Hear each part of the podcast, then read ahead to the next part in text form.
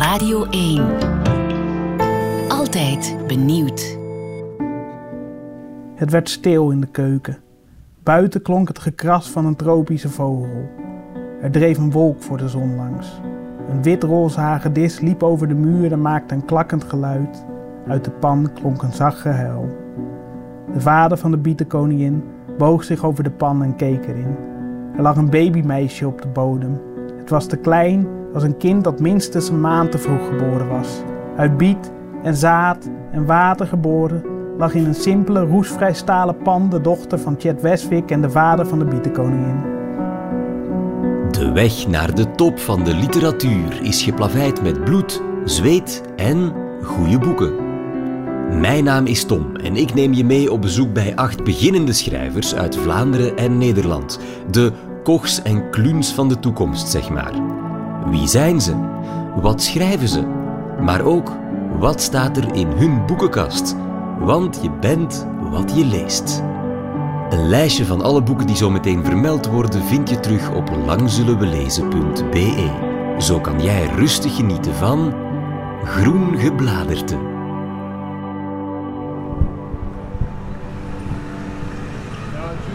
Zo, voor een laatste keer voor deze reeks heb ik de trein genomen naar Amsterdam. Ik ben vlakbij het Westerpark in een wijk met allemaal van die bijna identieke statige woonpanden van vier hoog met zo'n hijsbalk in de nok. Weet je wel, ruimtelijke orde, love it.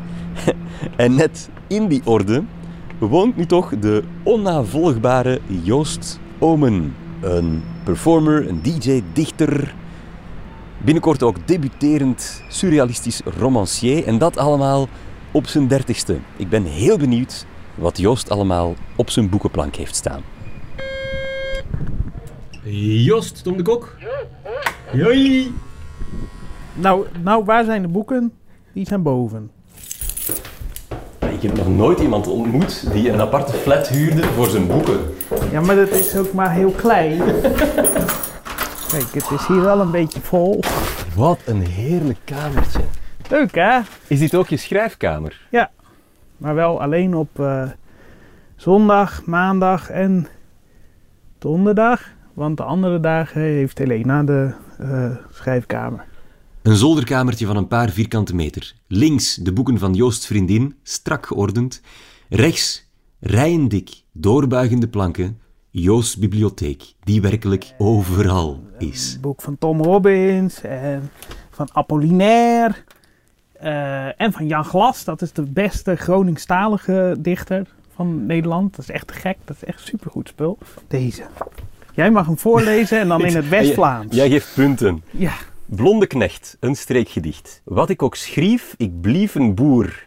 Boer met een knecht. Blonde knecht in blauw overaal. Zun schient knecht. En boer rusten op het land en zomer streelt knecht. Boer zien waang en zegt, wat een lijve boer. ik heb geen idee wat ik net heb voorgelezen. En- nee, het was prachtig. Wat ik ook schrijf, ik blijf een boer. Door maar weer, zegt boer. We moeten nog alle gedichten melken. Gedichtenmelk.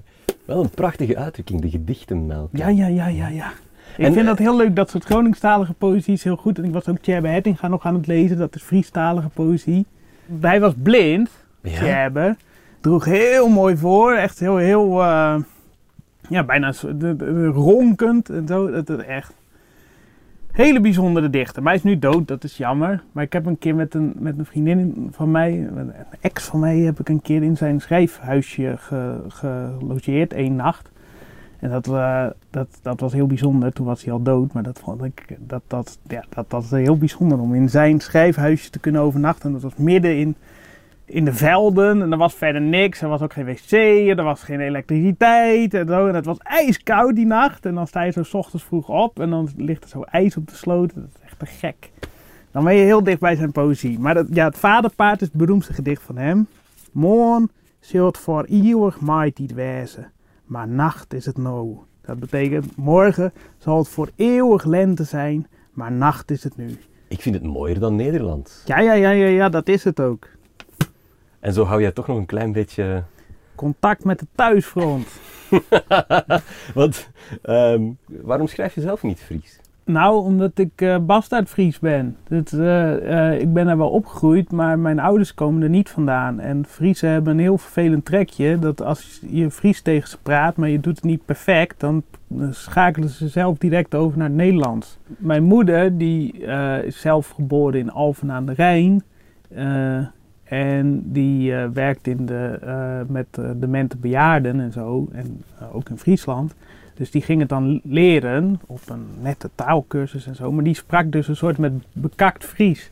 Wat iedereen altijd heel grappig vond. Algemeen beschaafd Fries. Ja, want dat bestaat helemaal niet. Algemeen bestaat. Prottebliert en zo. Dat, dat is heel raar. ja. Ja. Het lijkt me een bijna onmogelijke opdracht, maar kan je mij uit deze duizenden boeken aanduiden welk boek je eh, al het langste hebt? Even kijken. Eh, er is een boek van Tonke Dracht wat mij heel dierbaar is. Dat is Toren Hoog en Mijlen Breed. Het staat bij de D. Ja, dat zou bij de D moeten staan. Dus bij de D. Maar dat is Eh, dus, zijn dus dubbele, dubbele rijen. Ja, en bij, Oh, de, ja. en bij de C hebben we En- ook nog wat bijzonders. Daar hebben we die Oostakkers gedichten van Hugo Claus. En die heb ik nog gekocht bij de V&D. Die nu failliet is. en toen was ik echt nog heel jong, want ik wilde toen heel graag dichter worden. Eh, maar ik zat nog op de middelbare school in, in Sneek. En eh, daar was ik de enige van zes jaarlagen die dichter wilde worden. Dus daar heb je dan niet zoveel aan. Maar toen gingen we op schoolreisje naar Amsterdam. En dan gingen we naar het Allard Pierson Museum en naar het Tropenmuseum. En tussendoor mochten we shoppen. En toen ben ik naar de boekenafdeling gegaan van de V&D. En daar was toen net Boekenweek. En daar lag de Oostakkerse gedichten. Vond ik heel erg bijzonder. En ik had toen al wel gedichten gelezen van Loetje Bert. Want dat was de enige dichter die bij mijn ouders in de kast stond. Omdat mijn oma daar zo'n fan van was. En eh, daar stond ook zo'n biografische beschrijving achterin van Loetje Bert. Met alle wilde feesten die ze hadden. Dus daarom had ik dat idee gekregen. Ik wil dichter worden. Ja. Eh, maar we waren op zoek naar Tonke Dracht Ja, we waren D, ook maar- naar Tonke maar ik heb nog wat leuks wat ik je moet Maar laten is zien. Dat vind je ook leuk. Ja? Over, de, over mijn vij- vijftigers obsessie. En dit heb ik van mijn eerste studiefinanciering gekocht. Dat was een beetje domme aanschaf, want toen had ik de rest van de maand niet echt geld om genoeg van te eten. Dat zijn originele Ja, exemplaren dit zijn Braak. ja, originele van Braak. Braak is een tijdschrift wat opgericht is door eh, Remco Kampert, die nog leeft natuurlijk, en Rudy Kousbroek. En ze hadden heel weinig abonnees en ze typte het zelf en eh, ze, ze, ze, ze tekende het zelf. En toen kreeg ze op een gegeven moment, na volgens mij Braak nummer 4, kreeg ze versterking van Loetje Bert en Bert, Schierbeek. Eh, maar dat is echt het begin van- hun dichterschap. Dus voordat Remco Kampert zelf een bundel uitbracht, voordat Loetje Bert zelf een bundel uitbracht. Dus dit, ja, dat zijn hele leuke dingen. Ze bracht het ook zelf rond in Amsterdam. Ja. En geïllustreerd. ja, ja, ja, ja. Met, Ja. De, de- met de pen hè, van Loetje. Cobra-stijl. Ja. Ja, ja, ja. Een soort met schrijverstalisman. Meer nog dan ik het per se wilde lezen, wilde ik het gewoon hebben om bij me in de buurt te hebben als ik zelf wat ging schrijven. Ja, ik had ook een hoed. Die, is, eh, die is niet meer... Nee, die ligt eh, beneden. Ah, kan die- ik je ook nog laten zien. Je schrijvershoed. Waar ik, waar ik ook niet omheen kan, is eigenlijk als je binnenkomt, bots je er midden in de boekenkast op dat jij ehm, alle Harry Potters hebt. Ja, maar daar moet je niet naar vragen. Dat hoort bij mijn generatie. Dat heeft met al mijn... Helena heeft ze ook, hier. Ja, je moet nu niet naar die kant wijzen. Jij hebt ze hier staan. Ja. En ze zijn ook heel erg gelezen, Ja, zie ik aan de ruggen. Ik heb, eh, ik heb een broer en een zus, dus eh, die hebben hem ook. Nee, ja, hallo, wat moet ik daar nou weer over zeggen? Ik heb, heb ze al heel lang niet meer gelezen. Maar het valt me wel op, ik hoorde dus dat, dat iedereen in de coronatijd weer de Harry Potters is gaan lezen. Omdat ze heel erg hunkeren naar die veiligheid van hun jeugd. Maar ik heb ze niet meer teruggelezen. Een, ehm, een boek dat, eh, dat jou emotioneel geraakt heeft. Dus boos gemaakt of heel blij gemaakt. Ja, ik ga er een paar uitkiezen en dan mag jij zeggen welke we gaan doen. Dit is Fritsie Harmsen van Beek. En Fritsie Harmsen van Beek is eh, eh, de, de, de allerbeste schrijver misschien wel van Nederland. Zij is verschrikkelijk goed. Eh, ze is ook dood. Dat heb je dan. Maar wat zij deed is... zij heeft eh, eh, gedichten gepubliceerd en korte verhalen. En een van die korte verhalen is 13, nu moet ik ervan afwezen, 13 manieren om in huilen uit te barsten. Die zijn heel mooi. En haar boekje Gewone Piet en Andere Piet is heel mooi. En heel verdrietig. Eh, een cadeautje van eh Fritsie voor haar zoontje, Gilles. En ehm, een beetje om het goed te maken of zo schijnt. En het is een paasverhaal. En het gaat dus over gewone Piet, een vogeltje en een andere Piet. Een andere Piet wordt op een gegeven moment opgegeten. Maar dan komt er weer een andere Piet. als een soort met wederopstanding. En het is niet helemaal duidelijk of het dan de andere Piet is of de gewone Piet. Een gewone Piet die zichzelf net weer Piet begon te noemen. En dat is allemaal heel ingewikkeld. En, eh, Heel veel pieten. Ja. ja. heel veel Pieten. En eh, ja, dat is, het is prachtig om te lezen. En, Salinger had je ook. ja, ja, eh, ja, ja, ja. Wat? Dit is ook heel mooi. Dit is, eh, Welke dit, is het? dit Ja. is Heft Hoogte Nokbalk, Timmerlieden en Siemer en Introduction. En dat is misschien wel de minst bekende Salinger, want de bekendste is natuurlijk Catcher in the Rye. Het gaat heel erg over gelukkig zijn en hoeveel pijn dat doet. Al- eh, nou ja, alles in de wereld aanwaarden en ervaren als prachtig en, eh, en schitterend. En eh, hoe verschrikkelijk dat het is als je dat ziet. En dat doet die Siemer in dit boek. En dat houdt hij bijna niet vol.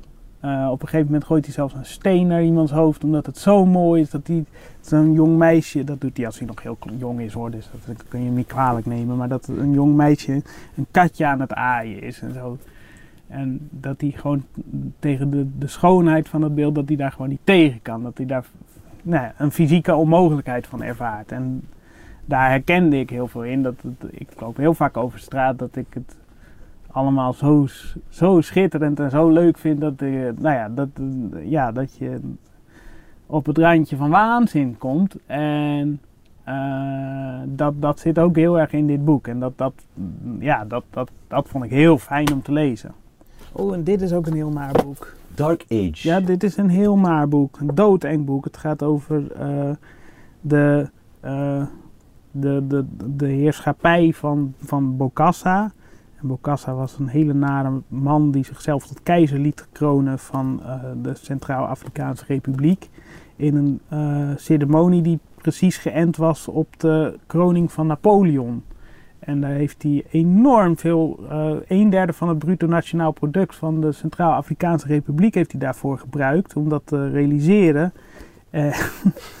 En hij heeft, nee, hij heeft, het, is, het is zo absurd en zo afgrijzelijk en zo naar wat die man allemaal. Hij heeft heel veel politieke gevangenen gemaakt en heel veel mensen gemarteld en zo. Dat, dat is verschrikkelijk, maar die grootheidswaanzin die hij vervolgens daarmee ging voeden, maakt het alleen nog maar veel erger. Dit is, dat is denk ik ook wel de kracht van een volledig boek ervan overlezen. Want als je zo'n YouTube-filmpje ziet van die kroning, dan denk je voornamelijk dat is absurd. Einde verhaal. Dat is heel. En dan, dan kan je er zelfs nog een beetje eh, om lachen om hoe absurd het is. Maar als je zo'n volledig boek erover leest, dan zie je pas echt hoe godvergeten gruwelijk dat is en naar en eh wanstaltig. En dan is het echt niet meer leuk of zo. Dan, en ik kan wel iets wat anders laten zien, wat bijzonders. Dat is ook leuk. Dan nemen we die ook direct mee naar beneden. Maar dat is even een beetje gedoe omdat... Een koffer! Oh, nou ja. Laat me leren joh. Winnie de Pooh is gevallen. Ja, weet niet, de poe is gevallen. Een platenbak. Dat is voor de hobby, hè. Een beetje draaien. Dit is ook een geweldig lied. Dit is Zeehondenbaby. Zeehondenbaby's. Zeehondenbabies kijken ons aan. Ik, ik ga nog eens moeten terugkomen voor je muziekcollectie. De Spice Girls met Wannabe. Op maxi-single. Ja, Te gek hoor. hij is al zo vaak gebruikt dat hij een beetje afgeschreven Ja, ja, is. ja. Ah, Shakira Ja. heb je ook. Ja, ik heb van alles. En eh Soul Sonic Force van Planet Rock. En eh The Seed van... eh, ja, ik heb alles. Ik doe het samen met twee vrienden. Dennis? Gaans en Daan Doesborg. Ook allebei dichter. Dan, dan draaien we. En dan dansen we de hele avond heel hard op onze eigen muziek. En omdat we het ook niet zo goed snappen hoe we met cd's of USB-stick moeten draaien... gaat alles met vinyl.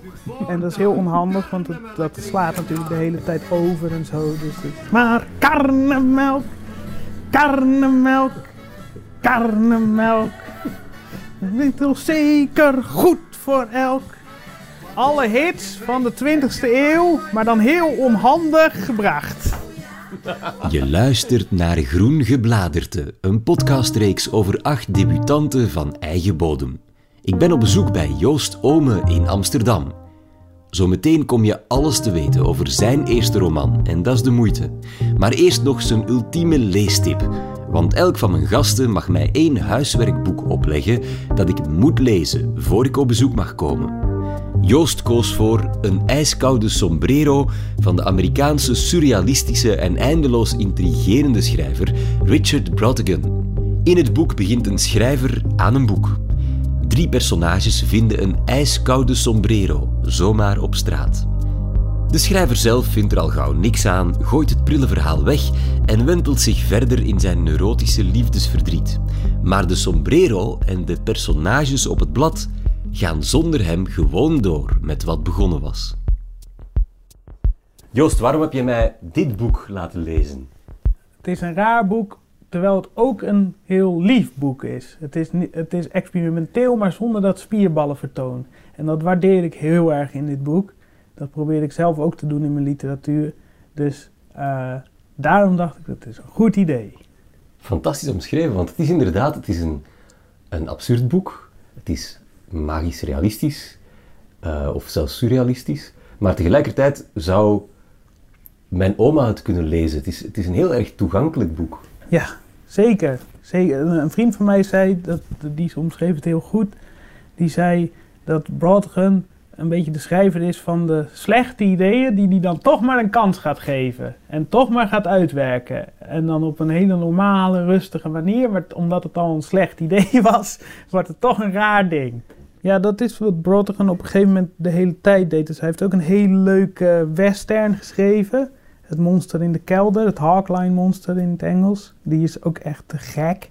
Dat is een warrige western. En ook, eh, hij heeft ook een detective geschreven, Dromen van Babylon. Die is ook heel leuk, want het gaat dus over een detective die wordt ingehuurd, maar die steeds eh, afgeleid wordt omdat hij dan droomt over Babylon. En er zijn er hele hoofdstukken dat hij afgeleid is en die zich niet zo goed concentreert. Wat ik heel leuk vind, en heel charmant, een detective met een concentratieprobleem.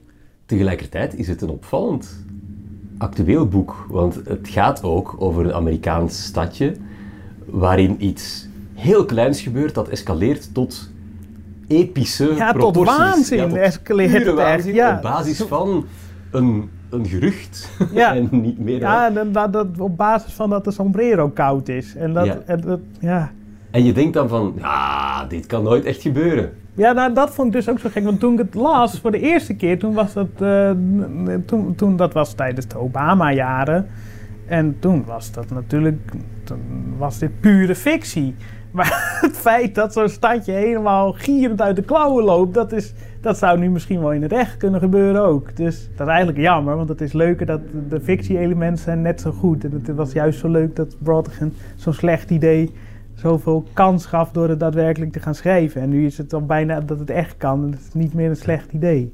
Je vraagt je af, want Brodkin heeft eh, zelfmoord gepleegd in de jaren 80. Je vraagt je af wat hij gevonden zou hebben van Trump. Hij heeft ook zo duidelijk twee kanten, want hij heeft bijvoorbeeld een bundel uitgebracht dat, dat heet Please Plant This Poems. En dat waren gedichten geprint op zakjes met zaden erin en die kon je dan planten. Super lief idee. Maar hij had ook bijvoorbeeld een machinegeweer in zijn eigen huiskamer geïnstalleerd. Om daar gewoon af, af en toe achter te gaan zitten en dat leuk te vinden. Dus het is ook een raar Ja. figuur. Hij was een beetje, ehm, hij was een beetje heel erg gek en geniaal tegelijkertijd waarschijnlijk, Brodkin.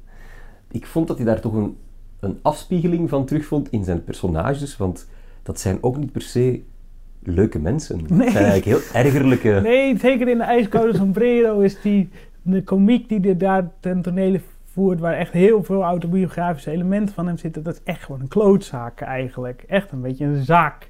En ja, die man die heeft het hele boek van het obsessieve, vervelende mannelijke liefdesverdriet, behalve een paar hoofdstukken, dan heeft hij honger.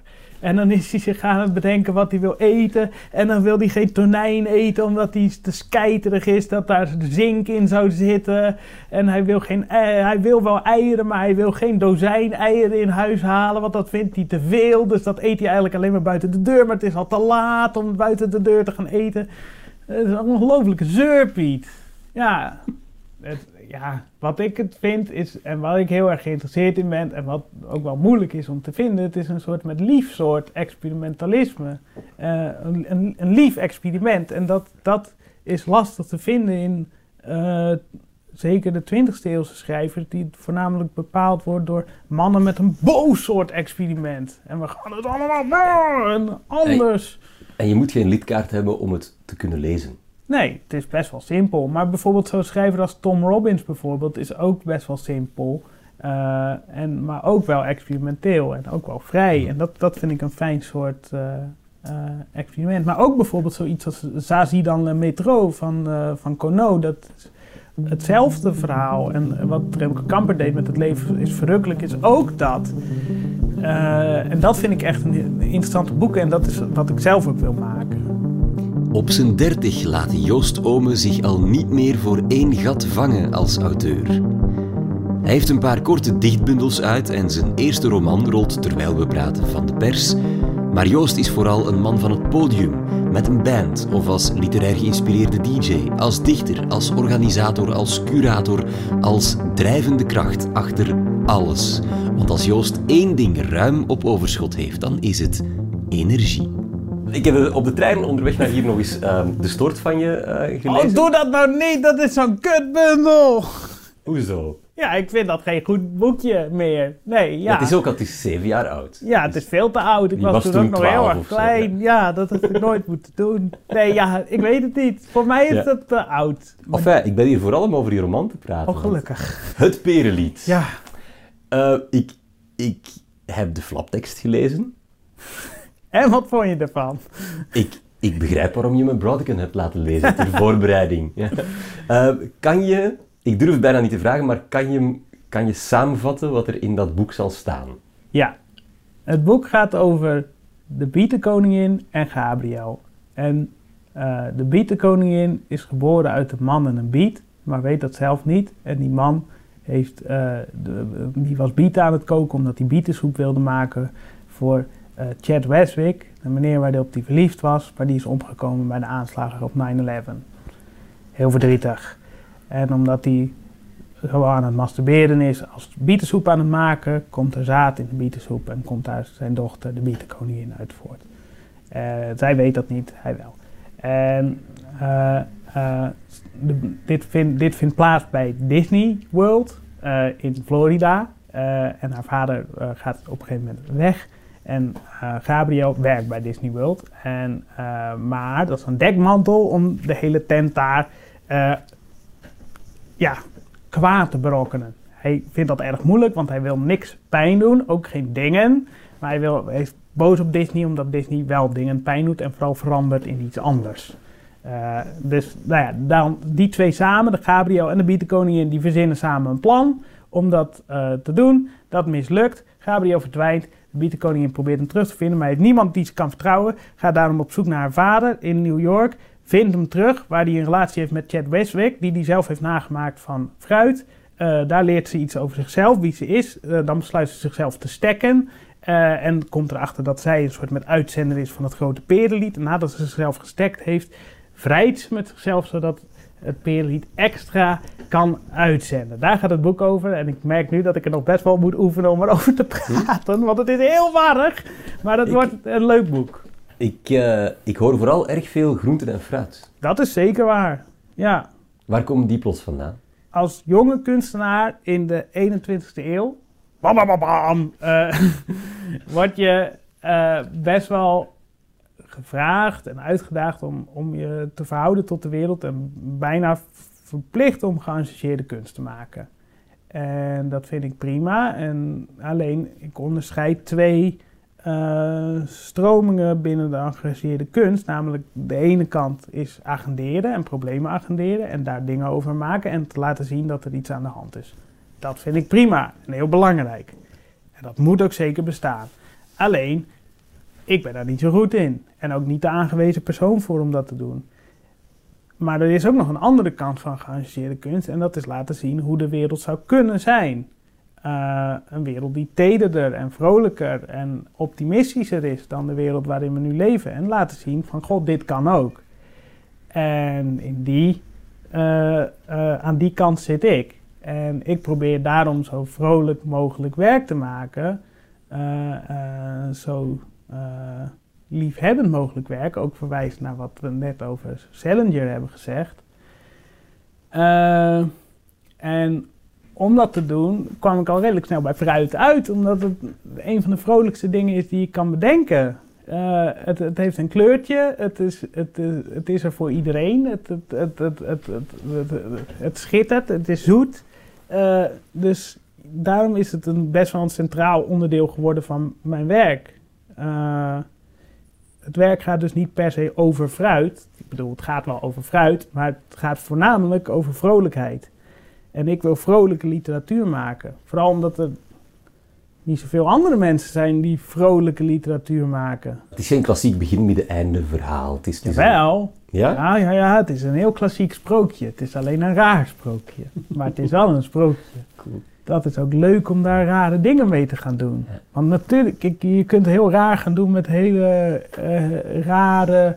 Uh, nou ja, dat allemaal loslaten. Maar ten eerste is dat al best wel vaak gedaan. En ten tweede ligt daar niet echt de uitdaging voor mij als, als, als, eh, als vakman of zo. Uh, en ten derde kom je dan tegen dat probleem aan wat jij net ook al zei met betrekking tot Watteren. Dat je dan een soort met lidmaatschapkaart moet hebben om het te lezen. En uh, omdat ik ook die sociaal geassocieerde missie heb of zo, wil ik dat iedereen het kan lezen. Ik kijk ernaar uit om het voor te dragen, want als het goed is, is het ook een helemaal voordraagbaar boek. Kan ik er heel veel mee op het podium staan. Door de plotselinge toevoeging van zaad begon het water in de pan hevig te borrelen. Paarsrode bieten stuitten erop en neer alsof ze uit het hete water wilden ontsnappen. Toen zwollen ze op. Ze groeiden naar elkaar toe, net zolang totdat er geen ruimte in de pan meer over was, ze al het water en zaad in zich op hadden genomen en één grote prop bieten vormden. Er verschenen kleine, lichtpaarse bloemen op de bieten, niet breder dan een cent, met een goudkleurige stamper in het midden en zoveel dat de bieten op een groot brok koraal begonnen te lijken. De prop bieten. Alle boeken die in deze podcast revue passeerden vind je terug op langzullenwelezen.be. Wil je nog meer lezen van en weten over Joost Ome, dan is er goed nieuws.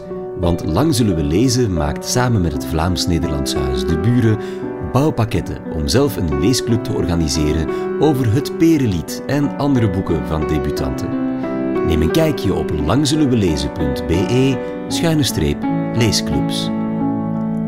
Dit was de achtste en laatste aflevering van dit seizoen Groen Gebladerte. Als je deze podcast leuk vond, geef hem dan zeker een beoordeling in je favoriete podcast-app. En beluister daar zeker ook de andere afleveringen uit deze reeks en de vorige Gebladerte. De prachtige muziek die je hier hoort werd speciaal voor ons gecomponeerd en uitgevoerd door Sander de Keren. Groen Gebladerte kwam tot stand in samenwerking met Sabam for Culture. Podcast van Lang Zullen We Lezen voor Radio 1.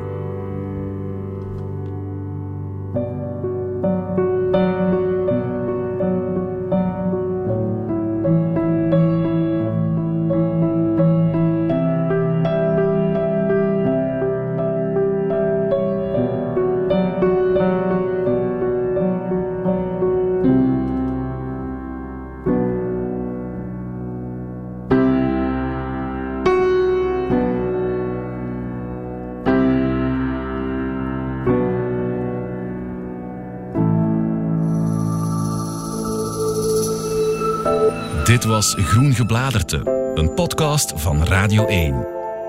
Ontdek nog meer podcasts van Radio 1 in onze app of op radio1.be. Radio 1. Altijd benieuwd.